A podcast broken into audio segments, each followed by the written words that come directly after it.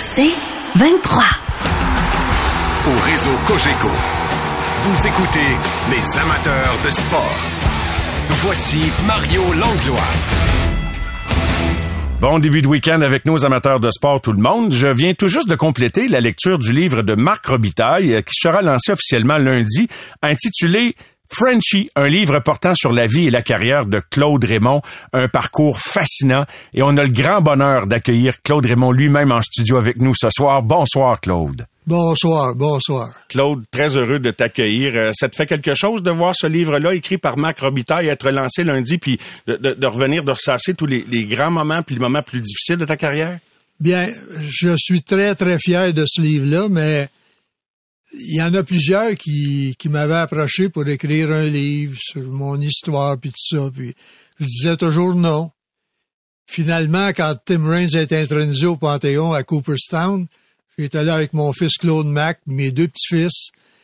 Puis Mac m'a approché. Il dit, hey, il dit, il faudrait qu'on écrive ton livre. Il a dit, non, non, non. Puis là, il revenait à la charge.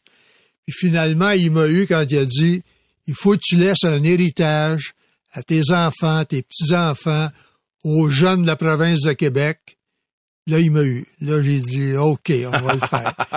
ah, ben pourtant, c'est la façon dont il fallait te rendre. Ça nous tient en forme. Ça garde jeune. Ça garde jeune, ben oui. Puis on s'associe avec des jeunes. Moi, comme la fondation, le Fonds Claude Raymond, je suis toujours entouré de jeunes.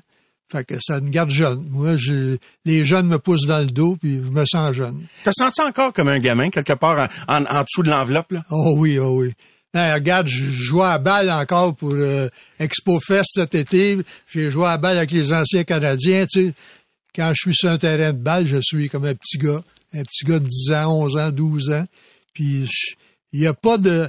Écoute, moi, j'ai passé 50 ans de ma vie dans le baseball professionnel, comme joueur, instructeur, euh, analyste, radio, télévision.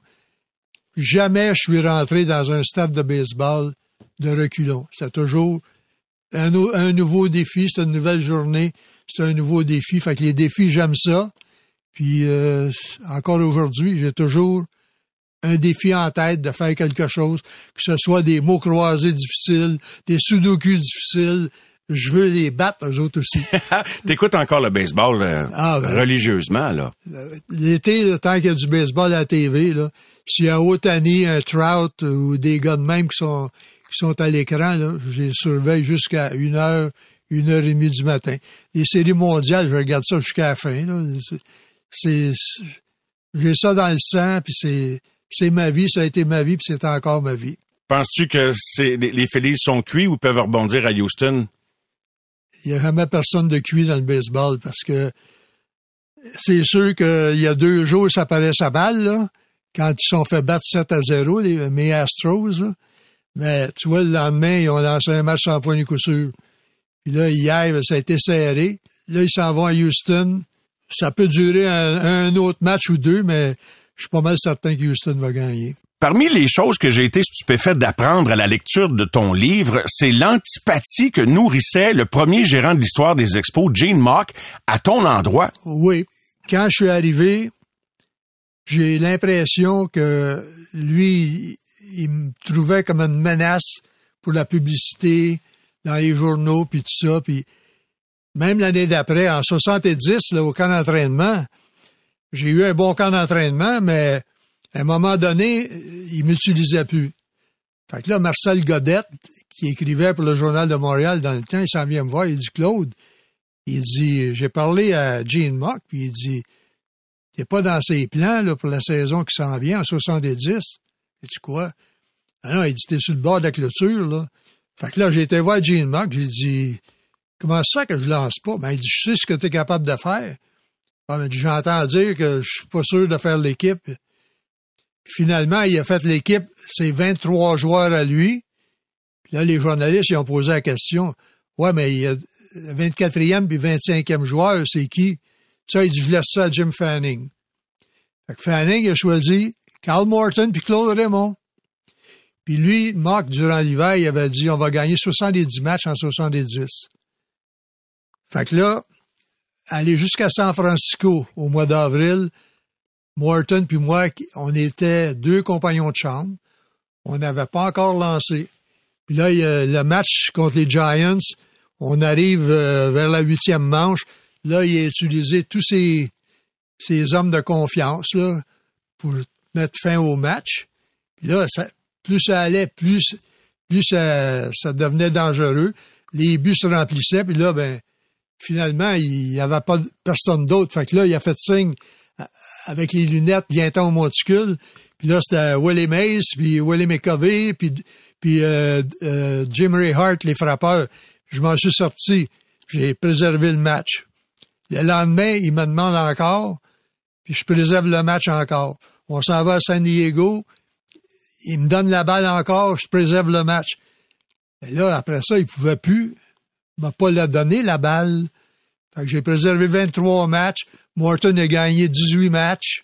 Ça a été une de tes meilleures saisons depuis quelques saisons cette année-là, là, malgré le fait que tu n'avais pas vraiment là, le, la validation de ton gérant. C'est vraiment décevant de voir le, comportement auquel tu as fait face à, ces années-là. Hein? C'est vraiment... Lui, c'est lui qui a mis fin à ma carrière. Il faut pas, faut pas se leurrer. Euh, il a-tu encore de travail dans la gorge un peu? Oui. Parce que quand il m'a accueilli ici à Montréal, moi j'étais content, je m'en viens, je vais jouer devant mes parents, mes amis, euh, je vais jouer au Pac Jarry où j'ai joué junior, tu sais, tout content. Il dit quoi en t'accueillant? Il dit oui, tu devrais être content. Il dit oui, je suis vraiment content. Mais il dit tu devrais être content d'être encore en vie. J'ai dit à tous mes lanceurs de te tuer s'il y avait la chance. Ce qui est spécial, Claude, c'est que tu as fini par comprendre des décennies plus tard pourquoi Gene Mock t'en voulait à ce point. C'est que tu l'avais possiblement privé d'un championnat en atteignant un de ses meilleurs joueurs en fin de saison. Ce qui est arrivé, le vestiaire des visiteurs, il était au champ droit, puis moi, pendant les pratiques au bâton, je couvrais le champ droit, je captais les balles. Puis là, mon chum, John Callison, avec qui j'ai joué avec les White Sox, il sort du vestiaire. Il dit Hey Frenchy, comment tu vas me lancer à soir? J'ai dit balle glissante au genou à l'intérieur. Ça reste la même. Par pur hasard, à huitième manche, le gérant, il m'amène au monticule comme releveur. Le premier frappeur, c'est Johnny Callison. Premier lancé, j'envoie une balle glissante à hauteur des genoux en dedans. Il n'a pas bougé. Je l'ai atteint sur la rotule du genou, le genou droit. Là, il est tombé à terre. Puis là, moi, je me suis approché à, mi-chemin entre le, le, monticule puis le map. Puis là, il me regarde, il était à terre, puis il grimaçait de douleur. Il dit, j'aurais dû t'écouter. il m'a pas cru que c'était pour être une balle glissante à l'intérieur. Mais les dix derniers matchs, John Callison, il a presque rien fait de, il était pas capable de courir, puis, puis là, Marc, lui, dans sa tête, c'est là qu'il a perdu le championnat. C'est pas parce qu'il a mal géré ses lanceurs, c'est quand Johnny Carlson est tombé. Atteint par Claude Raymond. Atteint par Claude Raymond. Puis Johnny Carlson, il avait la chance d'être le joueur, le MVP de la Ligue, le meilleur joueur de la Ligue cette année-là. Là. Fait que t'as jamais pardonné ça. C'est bien pour dire, puis ça t'a pris des décennies pour, euh, pour comprendre, faire les liens. Puis l'affaire, le deuxième qui me dit ça, on est sur la galerie de la presse, le dernier, la dernière année des expos. Je suis après manger.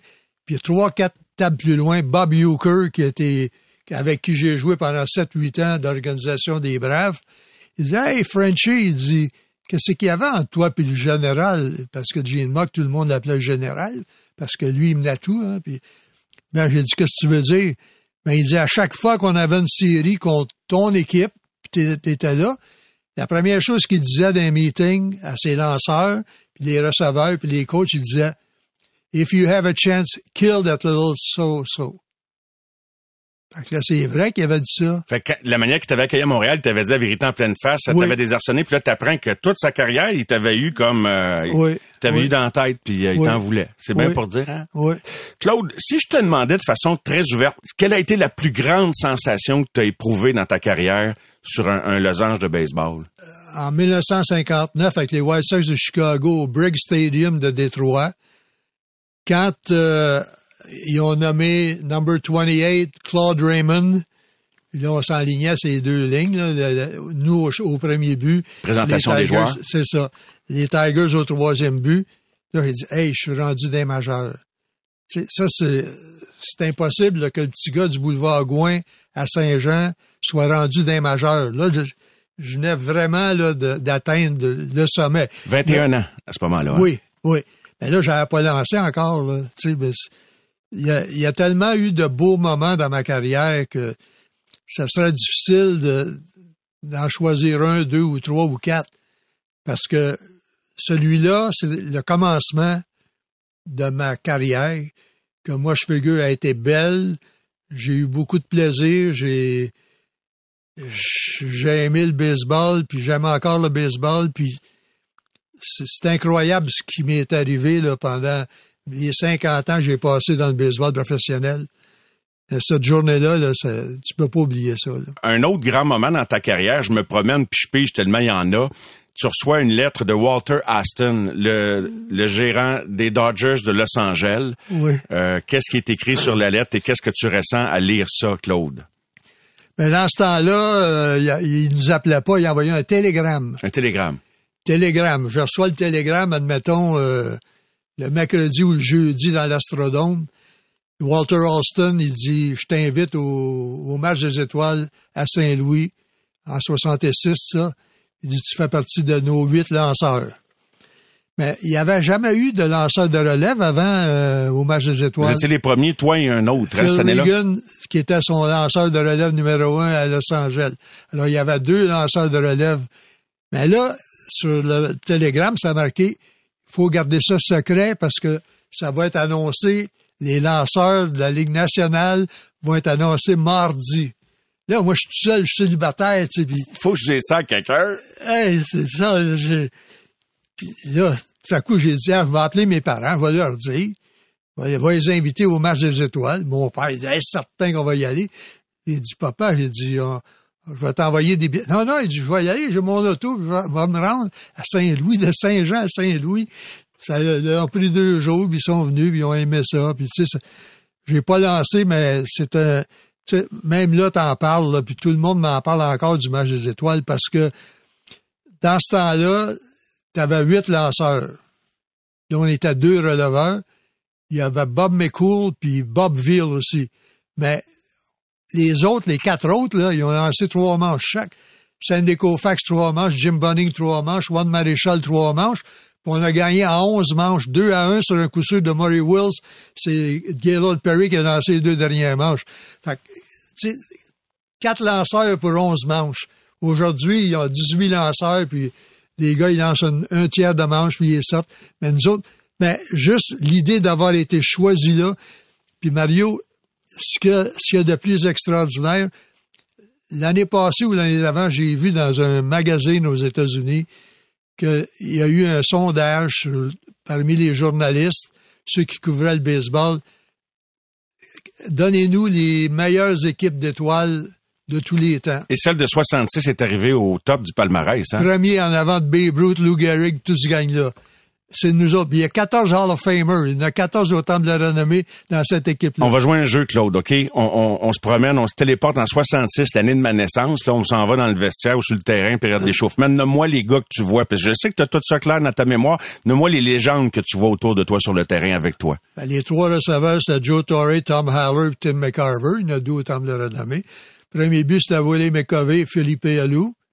Au deuxième but, c'était Joe Morgan, Ron Hunt et Jim Lefebvre.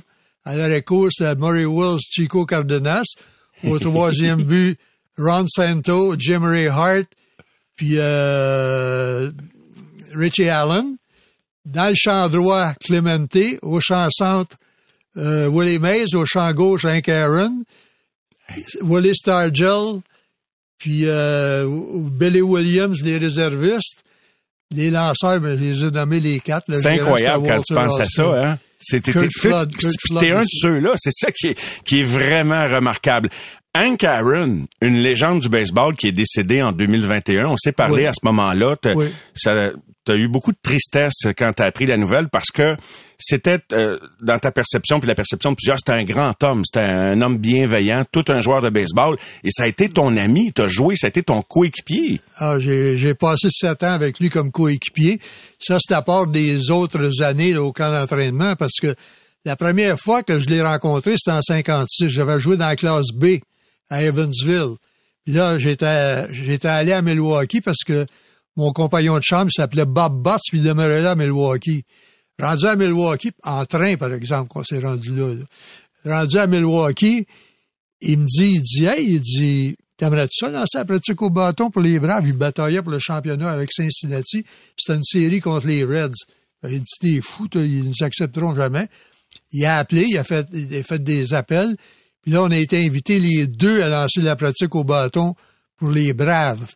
Mais pas pour les joueurs Aaron, puis Matthews, puis Joe Alcock, mais on a lancé la pratique pour les lanceurs. Fait tu sais, tout de suite là, je l'ai rencontré là. Warren Spahn, la même chose. Lou Burdett, la même chose. Tu sais, ça, ça se peut pas une histoire de même pour un petit gars de Saint-Jean. Là. Incroyable. On est avec Claude Raymond. Le titre du livre est Frenchy. Il est écrit par Marc Robitaille et on revient dans un instant pour la suite de cet entretien. Les amateurs de sport. Pour ceux qui en mangent du sport.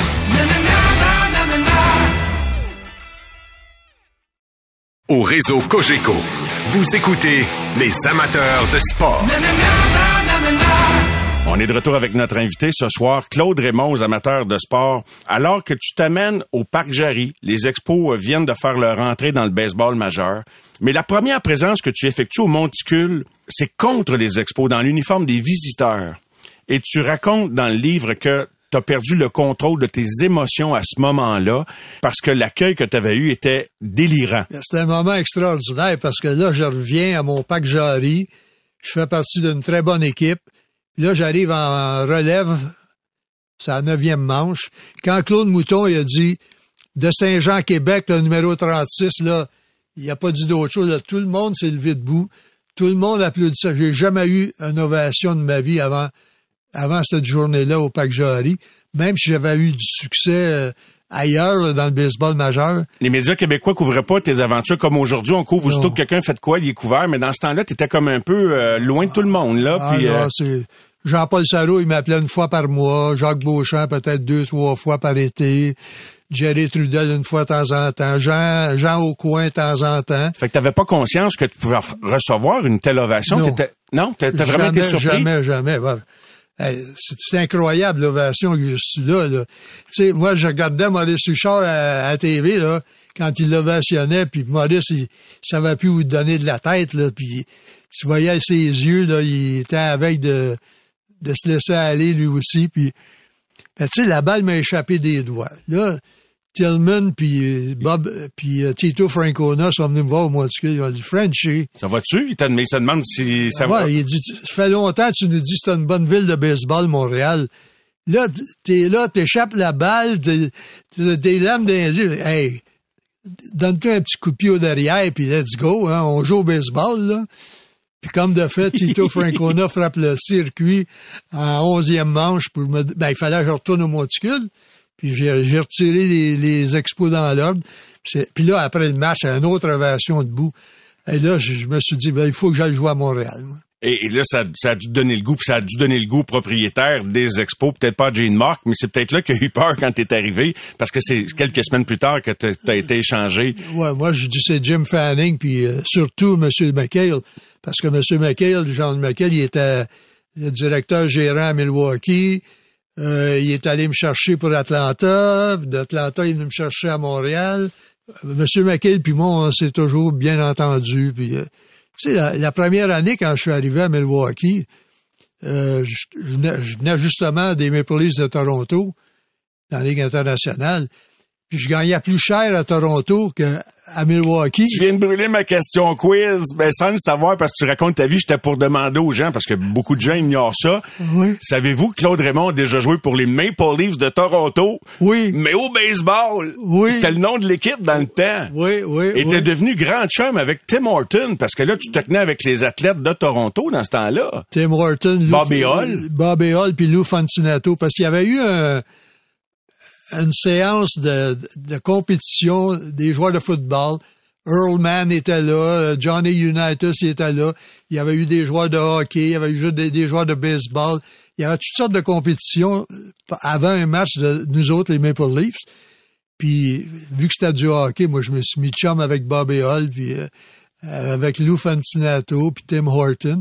Puis là, quand il venait à Montréal, il m'appelait Tim. Puis je me souviendrai toujours de la fois que Tim Horton, il me dit, il dit, ce soir, on va ébrasser tes, tes Canadiens. Il dit, comment ça? Ben, il dit, on va commencer avec cinq joueurs de défense.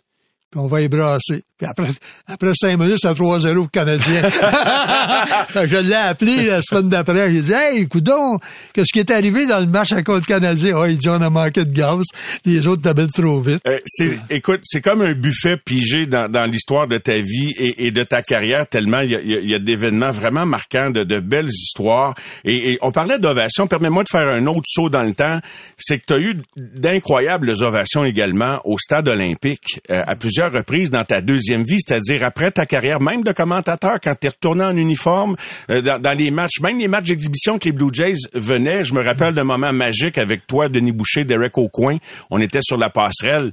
Puis je pense qu'on était tous émus hein, de, de voir l'ambiance qui régnait dans le stade. Ça te fait ah, quoi quand tu repenses à ça, Claude? Ah oui, ah oui, ça me fait ça me fait pleurer presque encore parce que le dernier match des Expos, là, c'est moi qui, qui annonçais aux gens, que je disais aux gens merci de nous avoir appuyés pendant 35 ans. Puis euh, peut-être qu'un jour, il va y avoir un, un miracle, peut-être qu'on va avoir du baseball, mais pour le moment, c'est fini. Là, moi, je, j'en pouvais plus. Là. Je me souviendrai toujours, Chantal Maccabé, elle m'avait interviewé, puis elle a pleuré en même temps que moi. ah non, il y, a, il y a eu des beaux moments au, au stade olympique aussi. Tu sais, quand j'ai été intronisé euh, au temple de la renommée des, des expos, quand j'ai fait le premier lancer d'un match des Blue Jays au mois d'avril, quand j'ai été nommé instructeur, quand je suis arrivé de, du, du camp d'entraînement avec Frank Robinson puis tout ce gang-là sur la ligne, là, Frank Robinson, il dit, voyons, ils vont s'arrêter, ils vont s'arrêter. Moi, j'étais tout gêné. Je dis, hey, l'innovation de même, ça se peut pas. Hey, une ovation pour un coach. Imagine-toi. ça doit remuer, hein? Tu sais, tu retournes chez vous le soir, là. Ça, me semble que tu dois pas t'endormir en deux minutes, hein? Non, moi, je reçois tellement d'amour, j'ai reçu tellement d'amour tout au long de ma vie. Le petit gars du boulevard Gouin à Saint-Jean, là, il, il, a été comblé. Euh, ma vie est pas finie, je vais continuer à me battre puis à essayer d'aider les autres. Mais le respect puis l'amour que je reçois là, depuis depuis tout le temps, c'est incroyable. Parce que, tu sais, j'ai commencé à jouer à balle, moi, j'avais 5 ans. Là. Ça fait huit décennies de ça, là. 85 ans. J'en ai joué de la balle, j'en ai fait des lancers. La plupart des gens qui t'applaudissent t'ont même pas vu jouer de leur vivant. Moi, je t'ai pas vraiment vu jouer à part dans les films d'archives. Ouais, c'est ça. Mais on a découvert ton histoire, on a découvert la personne que tu es. Ouais, mais c'est tellement euh, enrichissant. Tu sais, on n'a pas fait des gros salaires pendant que je jouais, mais et qu'on aimait ça jouer au baseball, puis et qu'on aimait ça être en gang ensemble, aller manger, aller voir un film au cinéma, aller prendre un verre ensemble. On était toujours, toujours, toujours ensemble. Pas d'écouteurs sur les oreilles, pas de, pas de mallette avec un, portable, puis pas d'argent pour nous aider. Tu sais. J'avais demandé à Jim Fanning après ma saison 70 Hey, on devrait signer un contrat de deux ans. Il dit, t'es fou. C'est un an à fois. on n'avait pas d'agent. Et le seul qui avait un agent à Montréal, c'est Rusty Stubb, un nommé Patterson. Je me souviens pas de son prénom, là, mais c'est un nommé Patterson. C'est le seul qui avait un agent. Content de savoir qu'il était humain, que tu peux oublier un prénom, euh, Claude, euh, à 85 ans, de quelqu'un que tu as rencontré en 1969. Je pourrais, là, je pourrais oser Jerry. Je pourrais oser Jerry, mais je suis pas sûr. Je pense que c'est Jerry. T'es reconnaissant d'être grandi à l'époque où on sortait dehors puis il y avait du monde pour jouer partout. Hein? Il y avait du monde pour jouer au hockey puis il y avait du monde pour jouer au baseball tout le temps, tout le temps, tout le temps. Puis, tu sais, comme tu dis, il y en a un qui sortait, puis là, on était à 10. C'est, puis on jouait, puis on s'amusait, puis on avait du fun. Là, t'entendais « Venez souper! » Puis là... là... là, on rentrait parce que si on voulait continuer après le souper, il fallait y rentrer tout de suite parce que autrement, tu te faisais mettre en pénitence, puis là, tu tu te berçais sur le balcon, là, puis tu regardais jouer les autres.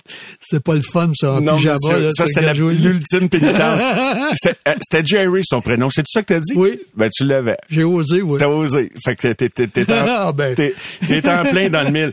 Tu as joué avec le même gant de balle pendant presque toute ta vie, sinon toute ta vie? Tous mes lancers dans le, dans le baseball majeur ont été faits avec mon Wilson 2001. Ah, 2001.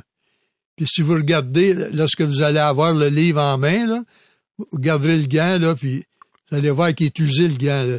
la rondelle là, où c'est marqué Wilson a disparu, là, mais le gars est encore bon. Puis Tu l'as usé à corde, tu sais avec ça que tu non, lances. non, il n'a pas usé à corde. J'aurais pu jouer encore deux, trois ans avec, là. Mais j'ai pas eu la chance. T'as pas eu la Ils m'ont chance. congédié. à cause de Gene Mark. Oui. Mais t'es devenu un excellent commentateur. Quel souvenir tu gardes de tes années comme analyste, commentateur? C'est des, des belles années. Ben, tu restais dans le baseball, dans le fond. Oui. Fait que ça devait être le fun pour ça, une belle consolation, Oui. malgré l'amertume d'une retraite peut-être que t'aurais pas souhaité aussi hâtive. Mario, la pre- première fois que j'ai fait de la télévision comme analyste, c'est Ronald Coré qui m'a engagé. Il était réalisateur à Radio-Canada. Ça s'appelait la rue Dorchester dans le temps. C'est René Lévesque, là. À ma gauche, Jean-Maurice Bailly. À ma droite, René Le Cavalier. Ils m'ont placé dans le milieu. aïe, aïe, quelle, quelle initiation. C'est deux gentlemen, puis deux qui aimaient beaucoup le baseball. Ben, moi, ça faisait huit mois là, que je parlais juste anglais, là. Puis ils m'ont beaucoup... Celui qui m'a aidé, là, Guy Ferron, je faisais des matchs avec lui.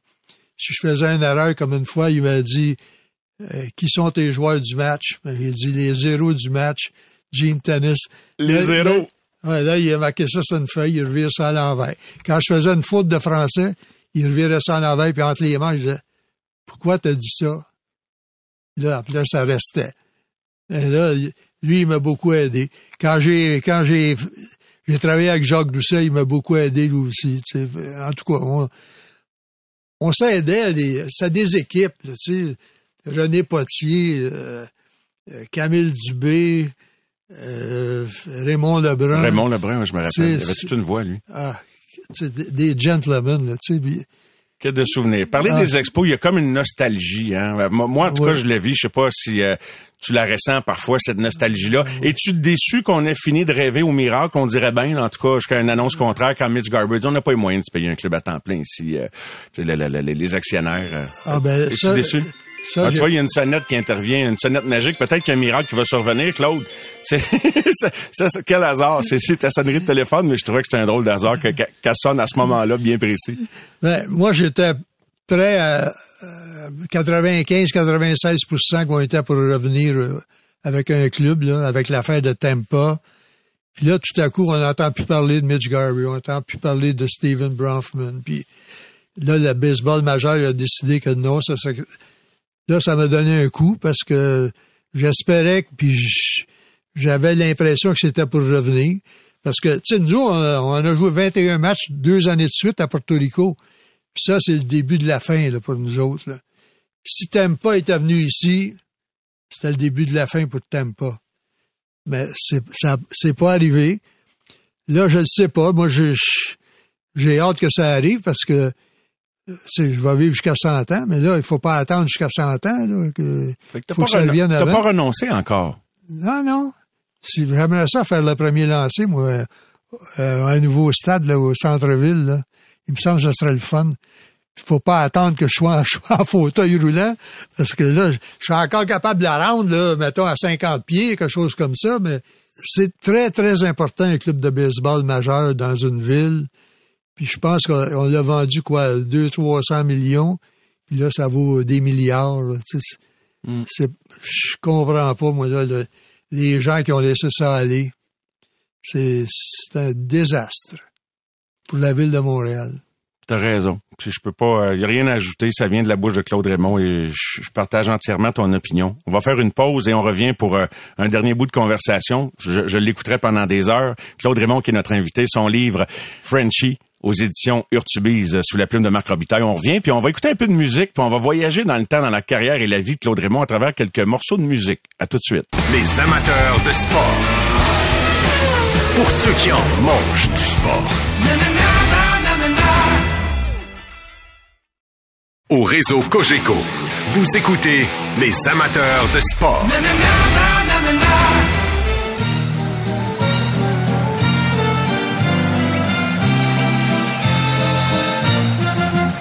De retour avec Claude Raymond, entrevue ce soir à l'occasion du lancement de son livre Frenchy aux éditions Urtubise, écrit par Marc Robitaille. Ça, c'est, ça reste magique, ça, le Take Me Out to the Ball Game, hein, Claude? Ah, c'est, Qu'est-ce que ça évoque pour toi d'entendre cette air-là après toutes ces années? ah, c'est encore beau. C'est encore beau, puis ça met de la vie, ça, ça rappelle un paquet de souvenirs. tout le monde qui s'est endormi euh, en écoutant du baseball, ils ont, ils ont ces souvenirs-là. Tu sais, Mario, les, gens, là, ils viennent me voir, puis ils disent, j'ai appris mon baseball en t'écoutant à la radio ou en te regardant à la télévision. Ça, c'est le plus beau cadeau que je puisse recevoir. T'as connu tellement de gens célèbres dans ta vie. Permets-moi, encore une fois, c'est une autre façon de plonger dans le livre, puis je veux pas tout brûler, fait que les gens vont, aller le lire, mais les gens ignorent peut-être que t'as bien connu cette personne-ci, euh, une des grandes vedettes du country. Kenny Rogers. Kenny Rogers était mon voisin à Houston. Puis j'allais le voir à Houston, c'était des, des, des clubs avec la clé qu'on pouvait rentrer. là. Il faisait partie du Bobby Doyle, Bobby Doyle Trio. Il était dans un groupe à ce moment-là. Oui, puis lui, Bobby Doyle, c'était un, un noir qui était aveugle. C'est lui qui... Lui, il jouait de la, de la guitare, Kenny, puis il chantait. Puis l'autre, il y en avait un autre qui jouait de la guitare.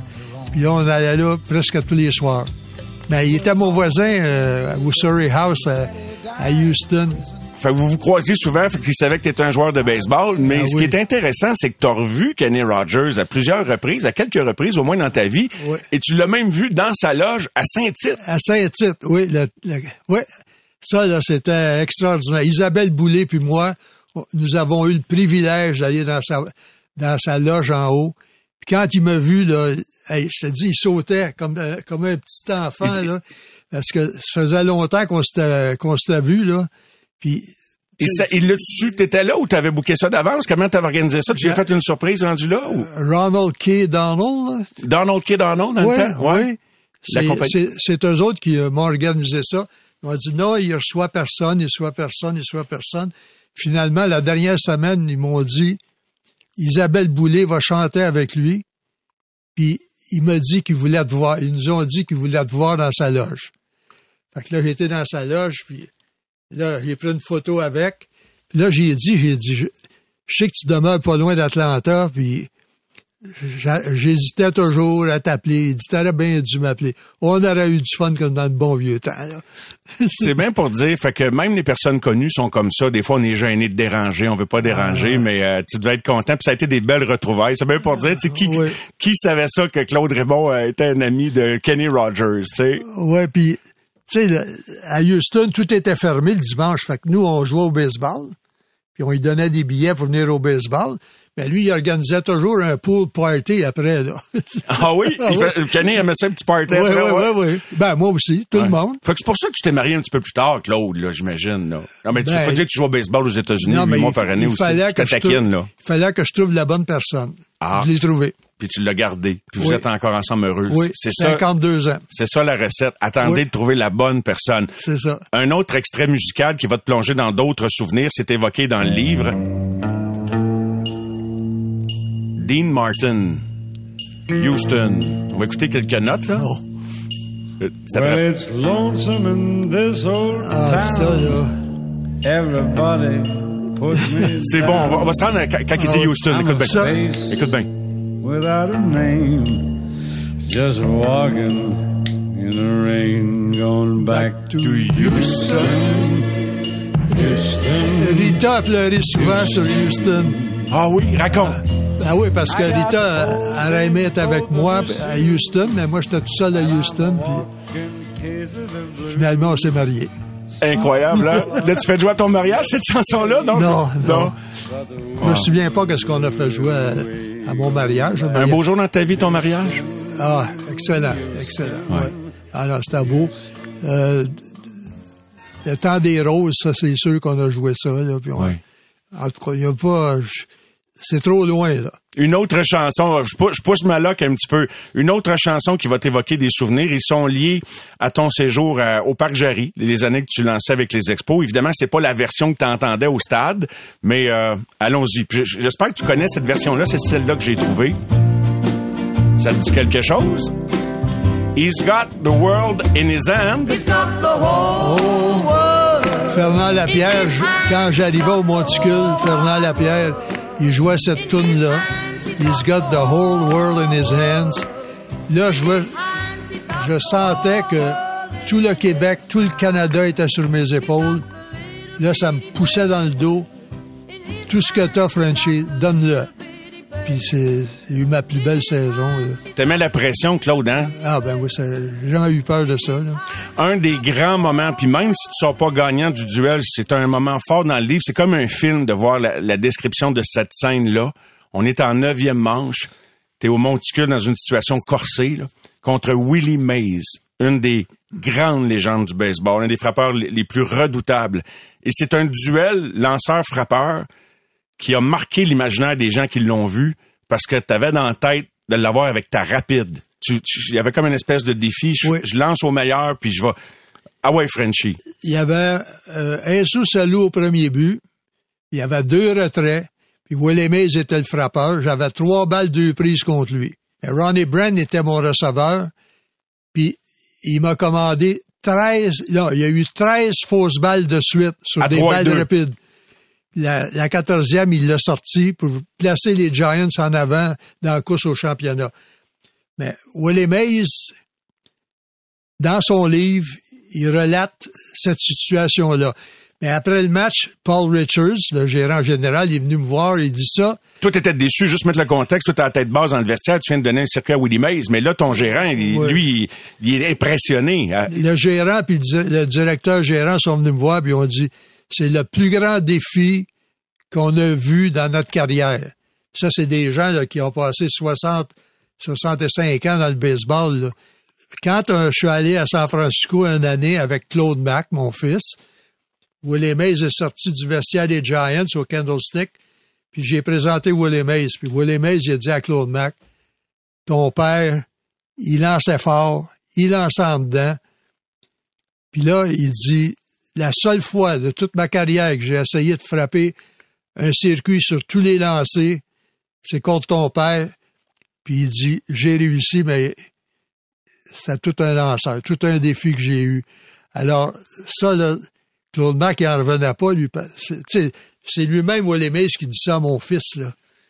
C'est- Quelle c'est- fierté ça doit être, d'une une des plus grandes légendes du baseball, qui, qui te reconnaît finalement. C'est c'est comme un hommage de la façon de le dire à ton fils. Là. Ouais, C'est- tu sais, le Ronnie Brand, quand il, vient, à- quand il est venu à Montréal les dernières années, tout ce qu'il parlait quand il me présentait à d'autres joueurs, il disait, lui, là, 13 fausses balles de suite au les Mays sur des balles rapides, puis la dernière, il l'a mis de l'autre bord. Il dit, c'est moi qui, qui commandais ces lancers-là. Il dit, c'est le plus grand défi qu'on a eu, lui, parce que lui puis moi, on a eu dans notre vie.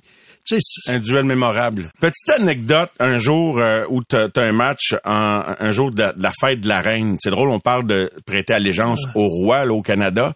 Et euh, tu avais eu une belle performance, puis euh, il y a des gens qui étaient venus te dire, hey, ça donne bien, en voulant dire comme t'as fait ça pour la fête de la reine. T'avais eu une réponse quand même euh, qui était pas piqué des verres. Oui, c'était. euh, On, on jouait contre les Mets.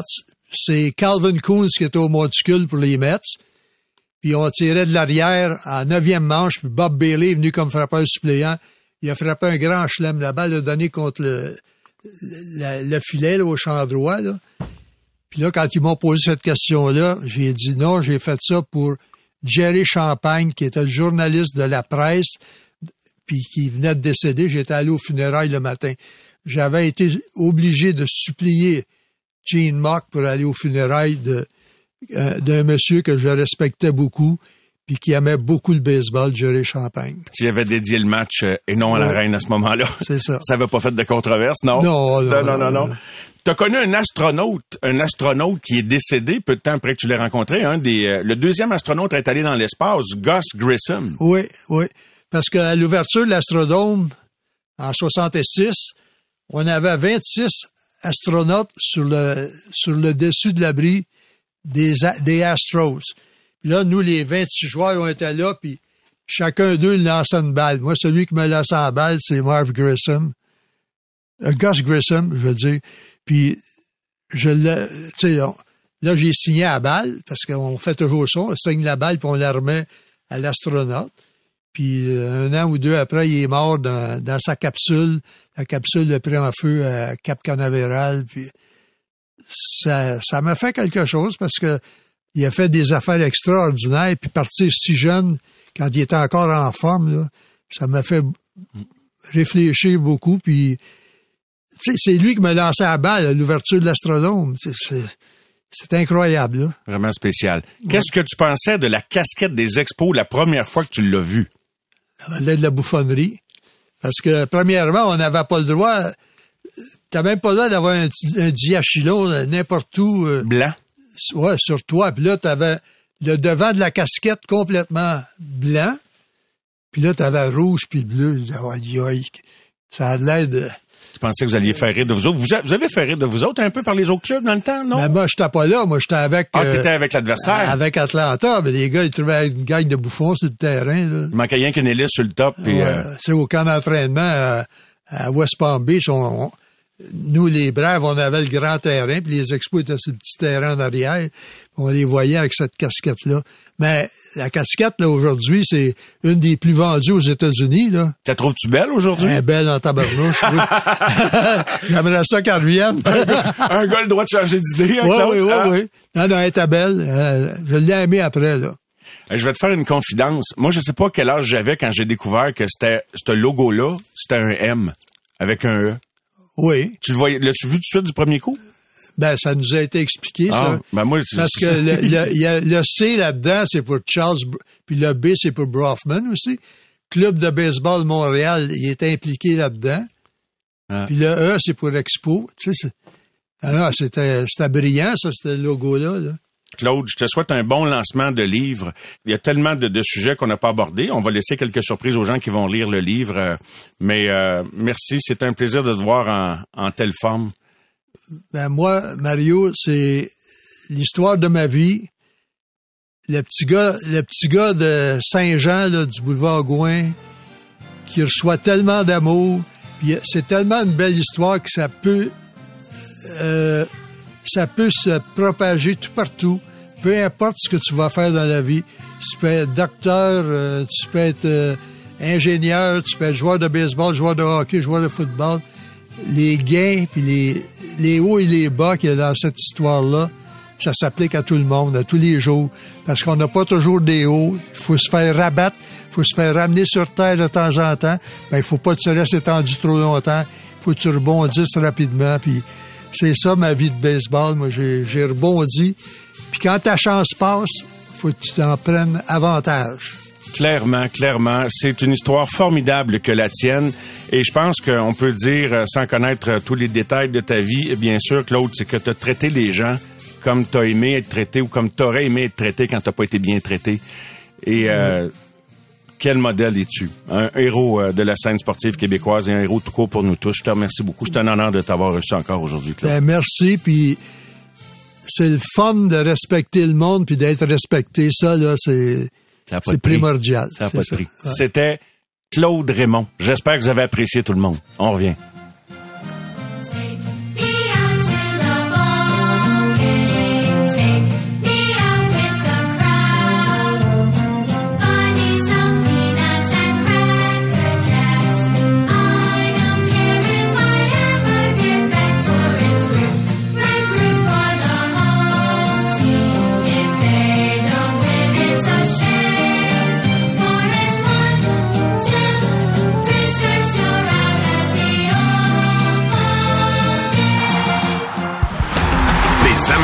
De sport.